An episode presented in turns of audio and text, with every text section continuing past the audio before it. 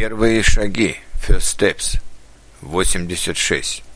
Позавчера, вчера, сегодня, завтра, послезавтра.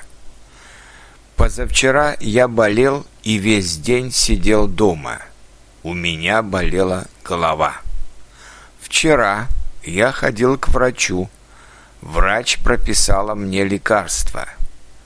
Сегодня и завтра я буду пить это лекарство.